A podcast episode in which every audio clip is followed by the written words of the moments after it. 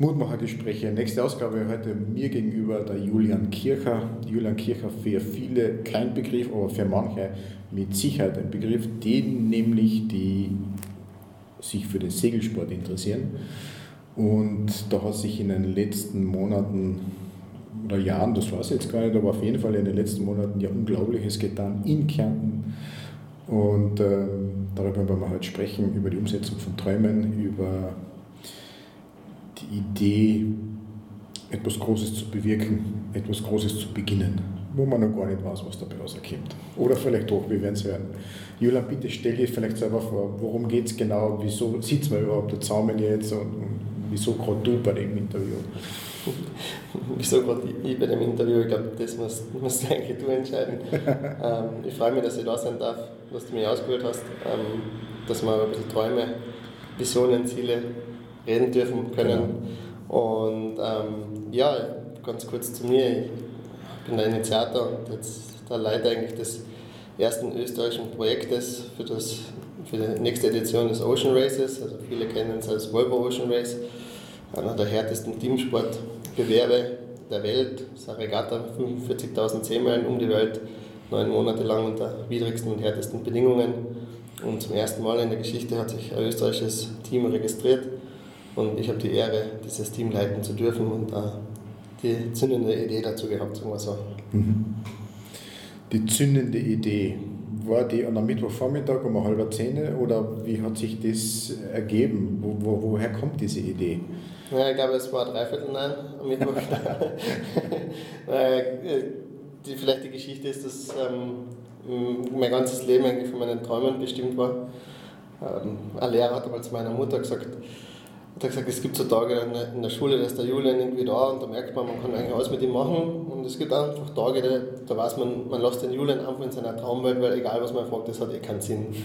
und ich verspreche Ihnen etwas, der Julian wird schon seinen Weg gehen, aber er wird irgendwas in seinem Leben machen, das ganz anders ist und seine Wege werden nicht 0815 sein, sondern der wird ganz was Besonderes machen. Und das hat mir damals mein Englischlehrer prophezeit, Herr Professor Kaka Semmler.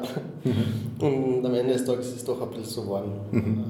Die Idee war schon seit Kindern ganz begeisterter Segler und das Segeln hat mein ganzes Leben beeinflusst. Warum ich dann irgendwann einmal Häuser gebaut habe, damit ich dann irgendwann einmal so viele Wohnungen habe, die mir das finanzieren können, dass ich segeln gehen kann. Okay.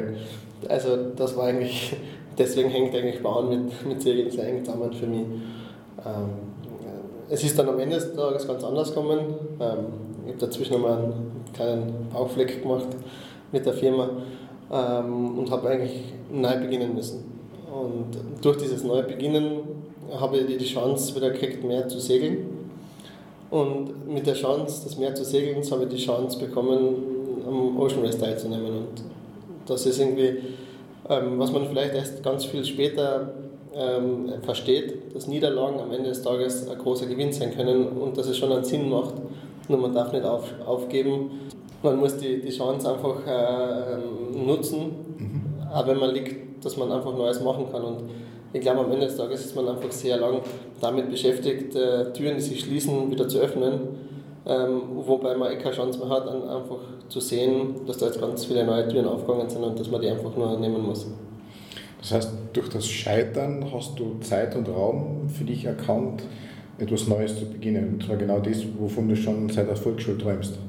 Ja, genau. Also es war, genau, also es war einfach der naheliegendste Weg, äh, wie kann ich schnell oder wie kann ich irgendwie wieder Geld verdienen oder wie eine neue Existenz aufbauen.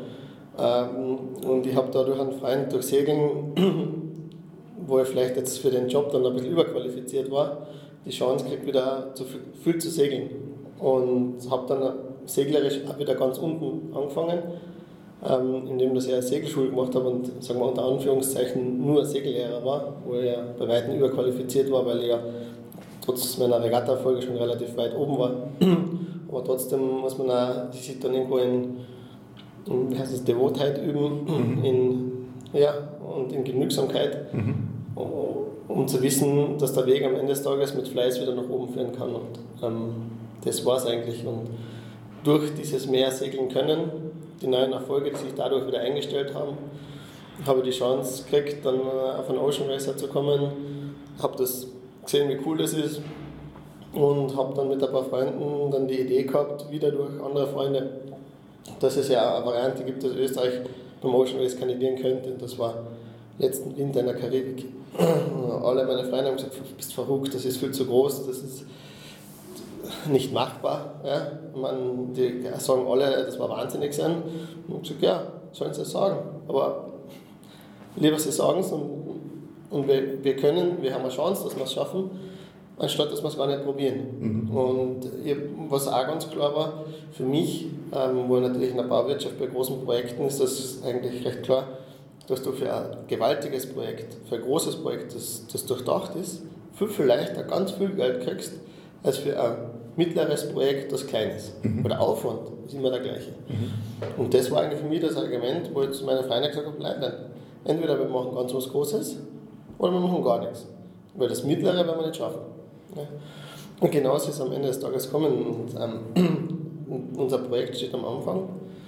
Aber wir sind doch so weit gekommen wie in Österreich noch keiner. Wir haben es geschafft. Ein Schiff, das hat einen Neupreis von 6,5 Millionen. Es gibt nur acht weltweit. Es hat 25 Bewerber für das letzte Schiff gegeben.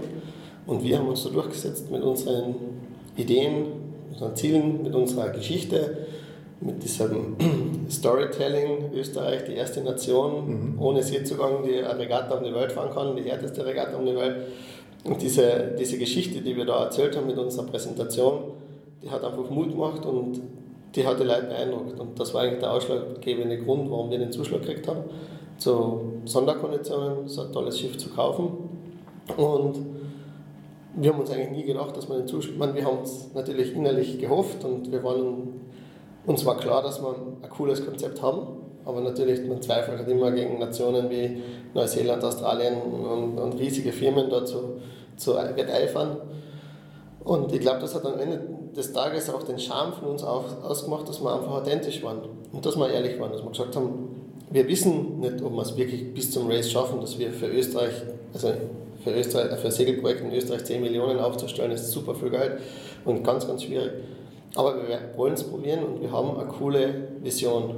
Und diese Vision, das ist natürlich in Österreich oft schwierig, weil wir ja doch ein relativ sehr konservative, äh, konservatives Mindset haben. Aber andere Nationen sind da teilweise sehr offen und die sagen, sie geben lieber einer coolen Vision einen Zuschlag, bevor sie es an alten konservativen Unternehmen geben. Mhm. Okay, das heißt, ähm, man unterscheidet ein bisschen zwischen Ziele und Visionen. Ziele habt ihr schon erreicht und über diese Kontakte auf einen anderen Ocean Racer, auf einem anderen Schiff, wo du ja. selber gefahren bist. Ja. Und da hat sich über andere Kontakte die Finanzierung jetzt einmal ergeben, dass ihr das Boot gekauft habt. Das sind ja keine 600 Millionen, Nein, hoffentlich weniger. Das hätte man nicht geschafft. Das hätte man nicht geschafft. Ja. Und, äh, aber kannst du da ein bisschen was über diese Vision erzählen? Was ist denn dein großes Bild von, von, der, von der Sache? Kannst du darüber was erzählen, bitte? Die Vision, das Ziel. Ich glaube, wir alle kennen diese schönen Bilder, diese fast romantische Vorstellung, ähm, da auf den Weltmeeren unterwegs zu sein ich persönlich kenne einen großen Teil, aber nicht im, im vollen Bild natürlich die Entbehrungen, die dahinter stecken. Man muss sich das so vorstellen, man ist dort tagelang auf See unter widrigsten Bedingungen, man kann weder sich duschen noch waschen, man hat nur mega schlechte Astronautenaugen, die keiner mag. Ähm, aber am Ende des Tages geht es halt darum, etwas zu tun, was noch wenige vor einem gemacht haben. Es geht darum, sich selber zu besiegen ja, und seine Grenzen auszuloten und zu wissen, dass man am Ende des Tages gegen sich selber gewonnen hat. Und, und das schaut, dass jetzt niemand das sehen kann, was ich jetzt gerade sehe. Ich möchte jetzt leuchten in die Augen. ja. Und den Grinser von anderen ist dann auch nicht. Ja, es ist einfach brutal. Und da ist Energie dahinter. Ja, aber wir freuen uns einfach, ich meine, es klingt jetzt dann irgendwie sehr masochistisch vielleicht, aber wir freuen uns einfach auf die Zeit oder auf dieses Trainieren und es ist ja jetzt schon, sagen wir so, das ganze Jahr war schon extrem hart. Also, und ich glaube, das ist auch das, was, was Träume von Visionen unterscheidet, oder Träume oder gelebte Träume, sagen wir, von normalen Träumen unterscheidet, dass es ganz, ganz viel Arbeit bedarf, einen Traum zu leben. Ja, Gerade ein Traum, der vielleicht nicht 0815 ist, der nicht äh, der ein bisschen out of the box ist. Ähm, und gerade das, was wir machen, ist natürlich ver verrückt. Ich sage einfach, es ist verrückt. Wie wir es vielleicht in unserem Team momentan sagen, es war nicht klug, aber geil. Ähm, dass man, also meinen letzten freien Tag habe ich irgendwann im Februar gehabt. Mhm. Das war das letzte Mal, wo ich einmal am Sonntag ausgeschlafen habe und gesagt habe, passt, der Tag gehört mir. Mhm. Seit damals bin ich eigentlich fremdbestimmt, wenn man so sagen darf, weil ich einfach so viel zu tun habe, weil ich oft nicht weiß, wie ich den Tag irgendwie okay. unterkriegen soll. Und dabei, das ist es. Und das ist das, was mir mal ein Segler gesagt hat, sagt er komisch, seitdem ich so viel trainiere, habe ich immer Glück. Mhm. Weil im Endeffekt ähm, das Glück muss man sich erarbeiten. Mhm. Und so ist es auch mit den Träumen. Die kriegt man nicht geschenkt und das ist das Gute an Träumen, weil sonst wären es einfach zu selbstverständlich. Okay. Und das ist unser großes Ziel und ähm, dass wir einfach etwas machen, was noch ganz, ganz wenige gemacht haben, ja. dass wir uns dann elitären Kreis zählen können. Ja. Wir haben das Härteste der Welt geschafft, okay. wir haben durchgehalten und wir sind ins Ziel gekommen. Das heißt, du wirst mitfahren am Schiff? Ja, klar, also sonst würde ich das nicht machen. Ja. Ähm, ich hoffe, dass ich das ganze Training so durchstehen kann, aber ich bin eigentlich ziemlich überzeugt. Ja. Ich hoffe, dass es auch körperlich passt. Ja. Das ist bei uns auch immer ein großes Thema, ja. dass man auch mit diesen, ich sage auch Sehkrankheiten, mega riesiges Thema, mm, dass man das alles gut, ähm, dass ich das gut verarbeiten kann und ähm, klar, also bis jetzt, da, da, da klappt es. Wie viele Leute seid ihr? Ähm, am Team oder am Boot? Am Boot erst einmal. Am Boot sind wir zehn Leute, mhm. drei Frauen. Ähm, das Team ist jetzt sehr verjüngt. Äh, fünf von den Teammitgliedern müssen unter 30 sein, davon drei Frauen eben. Das heißt, das äh, ist schon eine ziemliche Challenge im Vergleich zum letzten Mal. Ähm, Gerade die Southern Ocean Etappen werden halt ziemlich hart werden. Southern Ocean Etappen heißt äh, Wellen, die zwischen 10 und 15 Meter hoch sein, Windgeschwindigkeiten, wo man normalerweise nicht mehr aus dem Haus geht, wo es Gefährdungen gibt, das Bäume und das wird richtig knackig und richtig schön dann erst beim Segeln. Also wie fährt man schneller, wie kommt man besser um die Ecken sozusagen. Ja. Naja, ich glaube, das darf man sich, also für jemanden, der nicht segelt, kann sich das so gar nicht mehr vorstellen, dass bei Temperaturen knapp an einer, einer Gefriergrenze ähm, gerade an der, du, wie heißt die Grenze mit den Eisbergen? Ja, die Eisberggrenze. Eisberggrenze heißt das so? Ja, ja genau.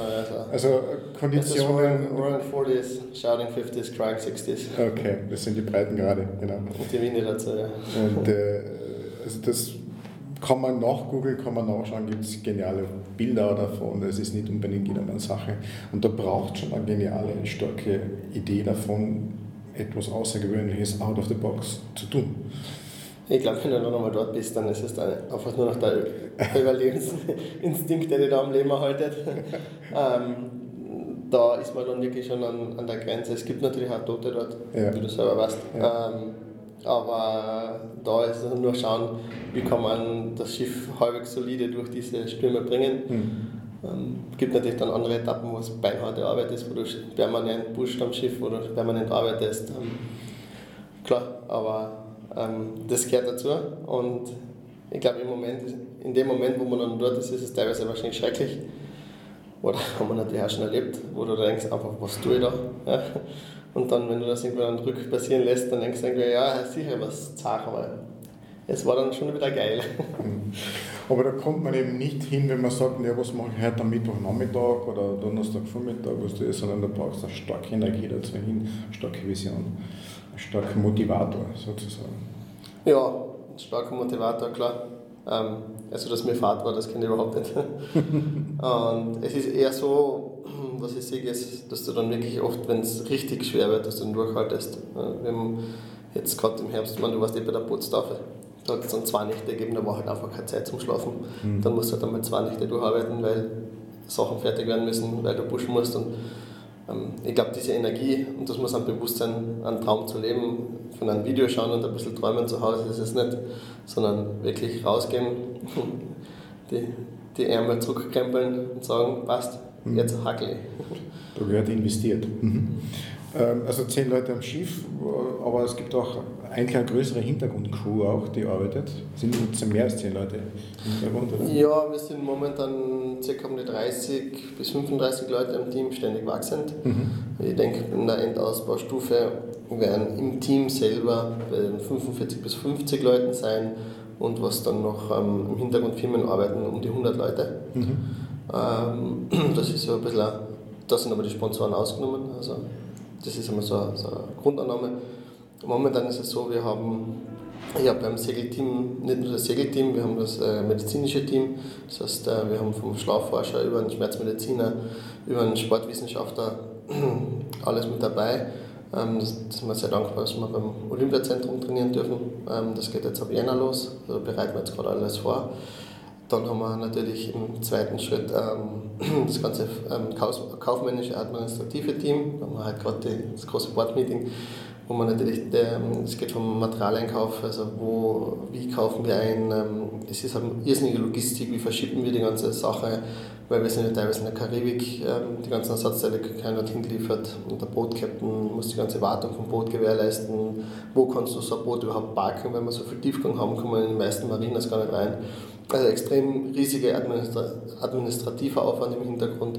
Dann ist natürlich das ganze Marketing, fängt bei Social Media an, geht über die Marketingfirma, Pressearbeit, ähm, äh, die eigenen Filmmacher, die wir beschäftigt haben.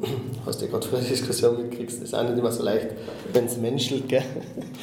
Äh, und äh, das ist natürlich mit dabei. Und wo wir besonders stolz drauf sind, ist, wir haben auch die Sustainability-Kampagne, wo der Nico Resch, ehemaliger Olympiateilnehmer, ähm, das Ganze ganz stark pusht. Also wir gehen in die Schulen und unterrichten die Kinder im Thema Nachhaltigkeit, wie kann man vielleicht ein bisschen bewusster leben, wie kann man die Eltern erziehen, dass sie es auch tun, ähm, wie kann man Plastik vermeiden, was passiert, wenn wir Plastik ins Meer werfen, welche Problematiken haben wir. Segler haben First-Hand Evidence, also das sehen wirklich mhm. tagtäglich, was da auf der Welt passiert. Und unser großes Ziel ist natürlich, unsere Spielwiese zu, zu erhalten und unseren Kindern so zu übergeben, wie wir sie haben. Und ähm, da haben wir jetzt mittlerweile acht Schulen mit insgesamt 1000 Kindern im Programm. Mm, das Programm arbeiten wir gerade aus und mhm. startet jetzt im Frühling. Mhm. Also der Klagenfurt ist mit dabei, übersetzt die Lernunterlagen, die wir vom Ocean Race kriegen. Also haben wir eine sehr, sehr coole, ähm, ein sehr, sehr cooles Programm und wollen natürlich ähm, quasi, wie soll man sagen, eine neue Art von Sportteam kreieren und den Menschen zeigen, äh, ein Sportler ist nicht nur ein Sportler, der jetzt salopp gesagt und bitte, dass kein Fußballer beleidigt ist, aber der von Fußball draufhaut und, und am Ende des Tages geht er vom Spielfeld runter und ist fertig, sondern wir wollen eine Verantwortung für unsere Gesellschaft, für die Natur und unseren Planeten übernehmen und das ähm, durch unsere vielleicht Bekanntheit oder Semi-Bekanntheit in Österreich natürlich, aber durch unsere Faszination, die wir mit unserem Sport vielleicht bei Kindern wecken, und das tun wir, und das merken wir jeden Tag, wenn wir unsere Videos zeigen, dass wir da einfach nachhaltiger ein Kind unterrichten können, als wenn jetzt da zum Beispiel ein Wissenschaftler in die Schule kommt und der redet von, von irgendeinem Ding, der das nicht gesehen hat. Ja? Also blöd gesagt. Nein, überhaupt nicht blöd gesagt, weil wenn ich denke an meine Kindheit, unsere Helden äh, oder meine Helden waren waren genauso präsent. Der Wissenschaftler hat nicht interessiert, aber der Taufpate von Assisi, der hat mich interessiert. ja, ja. Franz Klammer seinerzeit. Ähm, ja, ich finde, das ist ein extrem wichtiger Punkt, ähm, was man vom letzten Ocean Race ja gehört hat, dass beim Unpoint Nemo, das ist dieser Punkt, wo die Landmassen weiter entfernt sind als die ISS zum Beispiel, wenn ich richtig informiert bin. Genau.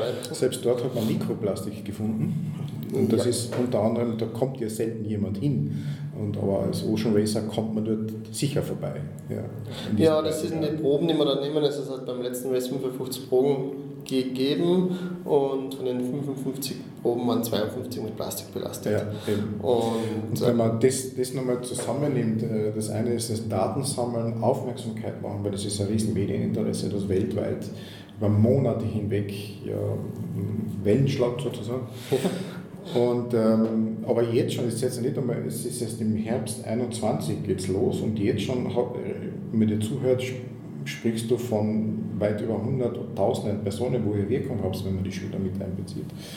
Das heißt, es geht nicht nur darum, wie kann ich geil segeln, um das so salopp zu sagen, sondern es geht um eine gesellschaftliche Verantwortung, es geht um eine Vorbildfunktion auch. Genau. Wesentlich mehr out of the box, als was man sich eigentlich vorstellt. Man sagt, ja, ich gehe segeln. Ja, klar, das ist auch unser Ansporn. Ähm, das ist unsere Motivation. Mhm. Das wollen wir, so wollen wir auch unseren Sport vielleicht präsentieren, dass wir einfach, dass es mehr, für einen Segler braucht es einfach mehr Hirn, mehr Verantwortung. Ja, wir, wir, wir spielen natürlich mit Menschenleben, das ist ganz klar. Wenn wir schlecht entscheiden, kann es extrem gefährlich werden. Und diese Verantwortung, die man vielleicht am, am, Segelboot trägt, muss man aber in der Gesellschaft genauso tragen. Und ich glaube, wenn wir was bewegen können, und das müssen wir, ja, schon allein aus Egoismus, dass wir weiterhin segeln können, mhm. dann äh, können wir das, äh, glaube ich, auf dem Weg sehr, sehr gut machen und zeigen. Äh, ich glaube, das hat auch, dass es auch marketingtechnisch auch für Sponsoren wirklich äh, auch einen Sinn hat, dann auch in uns zu investieren, dass sie sagen, hey cool, das ist ein neues Team, die haben wirklich Verantwortung, das, die stellen was dar, die sind jemand und ähm, die haben ihre Werte und ich glaube, für seine Werte zu kämpfen, ähm, macht am Ende des Tages sehr sexy. Und das alles nur, weil du mal gescheitert bist. ja. Oder weil du auch Träume hast und, oder weil beides in Kombination ist. Und äh, da gibt es gewisse ne, persönliche Fähigkeiten, Fähigkeiten oder Attitüden von einem Menschen, der, die muss man haben, sonst kommt man nicht hin. Also was denkst du, was für die jetzt, okay, wir haben schon gehört, Aufstehen ist wichtig, wenn man herfällt. Ja und weitergehen, neue Türen aufmachen. Aber wenn du das selber mal so ein bisschen beschreiben würdest, ich weiß, du tust da schwer damit ein bisschen, also, aber tu dir ruhig einmal auf die Schulter klopfen selber, also was sind meine Eigenschaften, was brauche ich dafür, um so eine Vision, was brauche ich dafür, um, um, um, um out of the box zu sein und präsent zu sein für andere Menschen als Vorbild, als Held vielleicht sogar.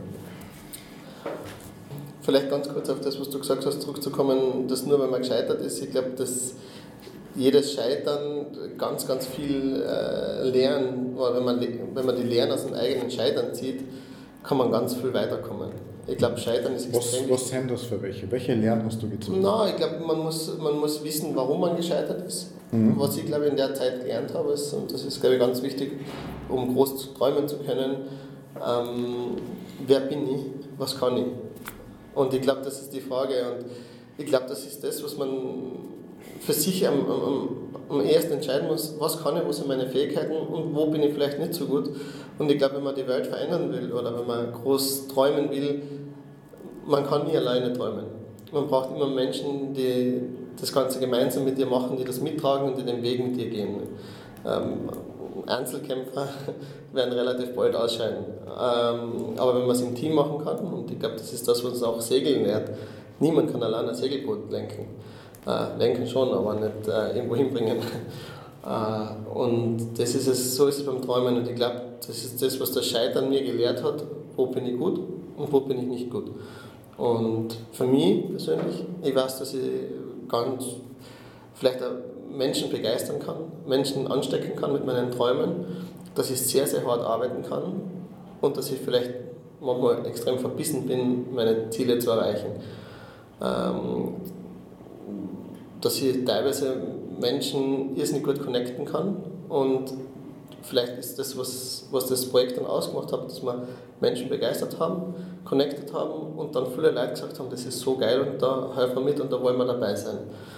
Ähm, wo ich zum Beispiel einfach schrecklich bin, ist, wenn es ums Detail geht, äh, wenn es ums vielleicht den Teufel an die Wand malen geht, was ja teilweise auch wichtig ist, dass man jemanden hat, der sagt, du, aber da musst du aufpassen und da musst du aufpassen und bitte ähm, vor lauter Euphorie vergesst das nicht. Da bin ich einfach scheiße.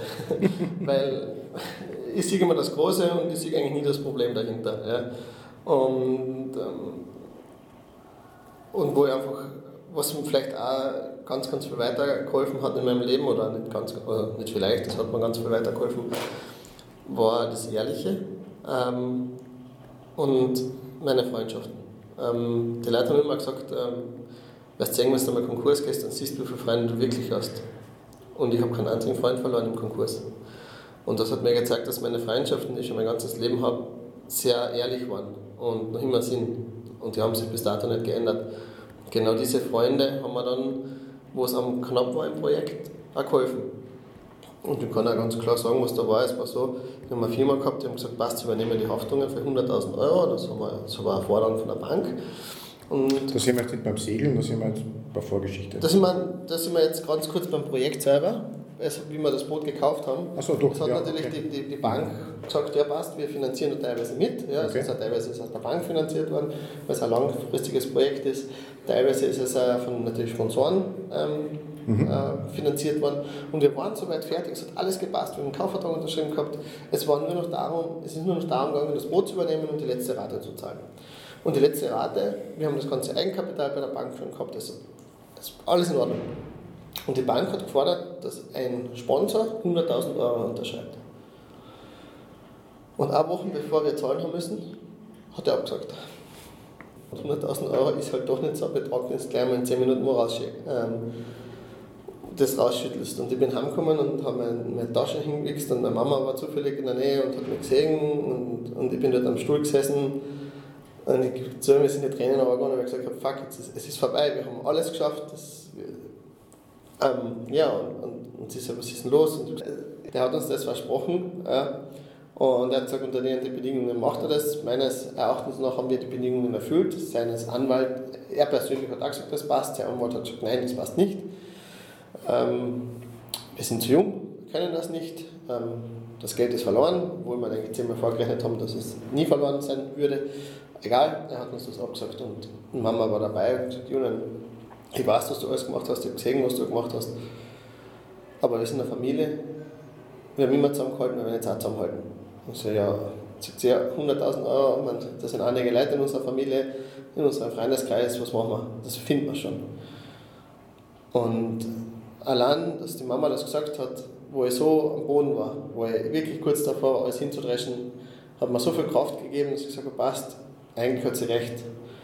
Und ich habe ein paar Freunde angerufen und habe gesagt, schaut, ich, ich brauche halt einfach eine Haftung.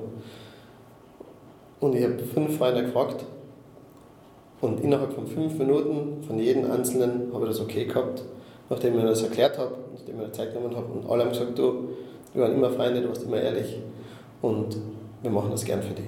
Und das hat mir, also das, hat, das rät mir heute noch zu trennen, weil, weil diese Ehrlichkeit, die ich immer entgegengebracht habe, diese Freundschaft, diese Loyalität, wo alle gesagt haben, du bist immer viel zu gut, das bin ich ja oft. Aber am Ende des Tages habe ich genau das zurückbekommen für das, was ich immer gestanden bin. Und das war ganz, ganz, ganz, ganz schön. Und es war dann wirklich so, das war Montag und am Freitag. Am Donnerstag habe ich alles beieinander gehabt, dann hat es mir ein Vertragprobleme gegeben, dann hat die, die Volksbank Kärnten wahnsinnige Arbeit geleistet, den ganzen Vertrag umgeschrieben, neu geschrieben. Der eine Riskmanager ist im Urlaub gesessen, hat, glaube ich, den ganzen Tag in seinem Urlaub nur telefoniert, dass das funktioniert. Und am Freitag um zwei ist dann die Überweisungsbestätigung gekommen, wo der Vertrag fertig war. Und ich bin im Auto gesessen und bin stehen geblieben und habe das Handy angeschaut und es ist nachher noch wusch und ich glaube tausend Tränen sind über meine Wangen gerade und dachte, das gibt es doch gar nicht, dass das jetzt funktioniert hat. Und ja, und das ist es, glaube ich, was es am Ende macht, des Lebens ausmacht, wenn du ehrlich warst, träumen kannst und Leute hast, die den Weg mit dir gehen. Und egal welche Fähigkeiten du hast, aber die Fähigkeiten, die dir abgeben, die dir abgehen, die musst natürlich, äh, du musst schauen, dass du Freunde hast oder Bekannte, die den Weg mit dir gehen, die deine wo du halt nicht so gut bist, wo sie gut sind und umgekehrt. Und ich glaube, da gehört auch dieser Respekt dazu, den anderen zu verstehen oder für das zu nehmen, was er kann und nicht für das zu werten, was er nicht kann. Also Träume haben, Respekt haben, Loyalität haben, genau. beziehungsweise auch leben. Genau. Und äh, neben vielen anderen Dingen, also ihr habt wesentlich mehr zu geben als wie nur Plastic Free oder Zero Waste oder something else. Sondern da geht es ja wirklich um Themen, die uns Menschen ja alle bewegen. Ach, schaut, dass man das jetzt wieder nicht sieht, weil die Augen schauen jetzt ganz anders aus. Ja, ja es ist wie so ein Boot erzögert. Ich meine, du kannst nicht äh, fünf Steuerleiter auf ein Boot aufsetzen, weil du hast nicht die alle für fünf Steuerleiter. Ja. Und du musst einfach die verschiedensten Qualitäten auf ein Schiff vereinen, die verschiedensten Charaktere. Das ist nicht immer einfach, aber du, du musst auch dann auf den Respekt aufbringen, dass der eine das überhaupt nicht kann, was du von ihm gerade verlangst. Aber da muss dann halt einfach wissen, zu wem gehe, der mir das bieten kann. Aber ich muss auch wissen, wenn ich den anfrage um Steuern ich weiß, der kann nicht steuern, der wird mir nie gut steuern. Aber ich glaube, das ist das, was das Geheimnis ist in jedem Team. Ja, es sind komplementäre Fähigkeiten, die erst zusammen zu einer Einheit, wirklich zu einer leistungsstarken Einheit werden. Genau. Also was wir in der Unternehmensberatung tagtäglich eigentlich predigen bzw. umsetzen versuchen, ist das ein geniales Beispiel dafür. Und, das ist das Gleiche in Wahrheit. Ja, und, und äh, komprimiert auf einen kleinen engen Raum, das Pool ist 20 Meter lang und ähm, man fährt 45.000 Seemeilen. Ja, ist, die längsten Etappen, 27 Tage und der Schlafentzug. Ja. Da kannst du nochmal krachen. genau. Krachen. Gesundes Krachen sozusagen. Ähm, wenn man über Träume redet, ähm, darf man, glaube ich, am Ende des Tages nie vergessen, ich will, ich kann, ich werde. Mhm. Und auch wenn es noch so skurril wirkt, ähm, wenn man seine, an seine Träume glaubt und bereit ist, ganz hart zu arbeiten, dann wird man auch die größten Berge zu einem gewissen Teil versetzen können. An den Traum glauben und dann Schritt machen und den nächsten. Genau, und den nächsten und den nächsten und den nächsten. Und andere Leute mit einbinden. Genau. Die mitträumen lassen. Mir ist es einmal extrem dreckig gegangen. Es war gerade in einem Konkurs, ich habe dann äh, in dem Ding äh, ein Mädel kennengelernt und der Konkurs ist nicht in einem halben Jahr fertig, das dauert einfach drei Jahre, wo ich vor Gericht gesessen bin und und und. Und es war eine extrem harte Zeit. Und ich habe damals alles verloren und habe dann ein Mädel kennengelernt und das war für mich alles. Und es mega gut gepasst, aber es war dieses Damokles, äh, dieses Damoklesschwert des Konkurses ist da permanent in uns geschwebt. Das, natürlich, du bist nicht die Person, die du bist, du bist teilweise nicht interessant, du bist ständig am Boden, du kriegst oft, du gehst in der Früh aus dem Haus, du hast Angst, weil du weißt, du kriegst eh wieder irgendwo erwatschen, aber du weißt nicht, wo der herkommt. Und du bist halt psychisch in einer kompletten Ausnahmesituation. Und wir waren dann eineinhalb, einmal dreiviertel Jahre, glaube ich, beieinander. Und ähm, oder, aber für mich war das das erste Mal in meinem Leben, dass ich jemanden kennengelernt habe, wo ich mir gedacht habe, das, das ist jetzt fürs Leben und irgendwie schon über das Heiraten geredet, wir haben dann im Haus umgeplant. Und das ist dann irgendwie zerbrochen, weil ich einfach nicht der Mensch war, der ich eigentlich bin. Und wenn man dann in einer Zeit irgendwie alles verliert, ist man wirklich alles verloren, meine Existenz, mein Ruf. Ich war einfach niemand mehr. Also, und dann ist es mir wirklich schlecht gegangen und ich habe dann nicht gewusst, was ich machen soll, habe dann nicht mehr schlafen können und, und gesagt, ja, ob ich Schlaftabletten haben kann, ich, ich zitter schon, ich, ich, war richtig fertig.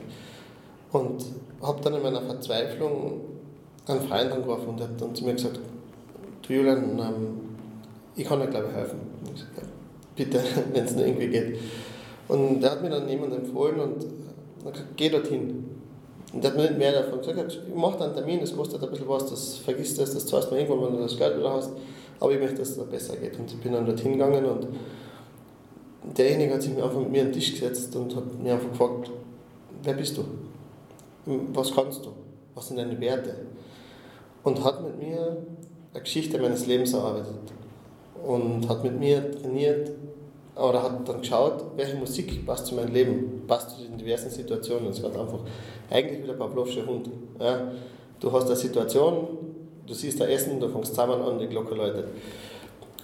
Und wir haben im Endeffekt eine Tonbahn gemacht, wo wir die Geschichte, meine Geschichte erzählt haben, mit der Musik, die dazu passt. Und das ist das, was ich eine Zeit lang, jetzt habe ich es eine Zeit lang gemacht, jetzt mache ich es wieder, mir in der Früh einfach 20 Minuten immer hingesetzt habe und meine Geschichte mit meinen Werten, mit meinen Träumen mir jeden Tag vor Augen geführt habe. Wer bin ich und für was stehe ich? Und ich glaube, das ist das, obwohl es so banal klingt, es ist eigentlich nichts, es ist was Riesiges. Sich jeden Tag vorzustellen, das bin ich, für das stehe und das bin ich. Und das ist, glaube ich, das, was große Träume am Ende des Tages vielleicht oder wahrscheinlich erfolgreich werden lässt.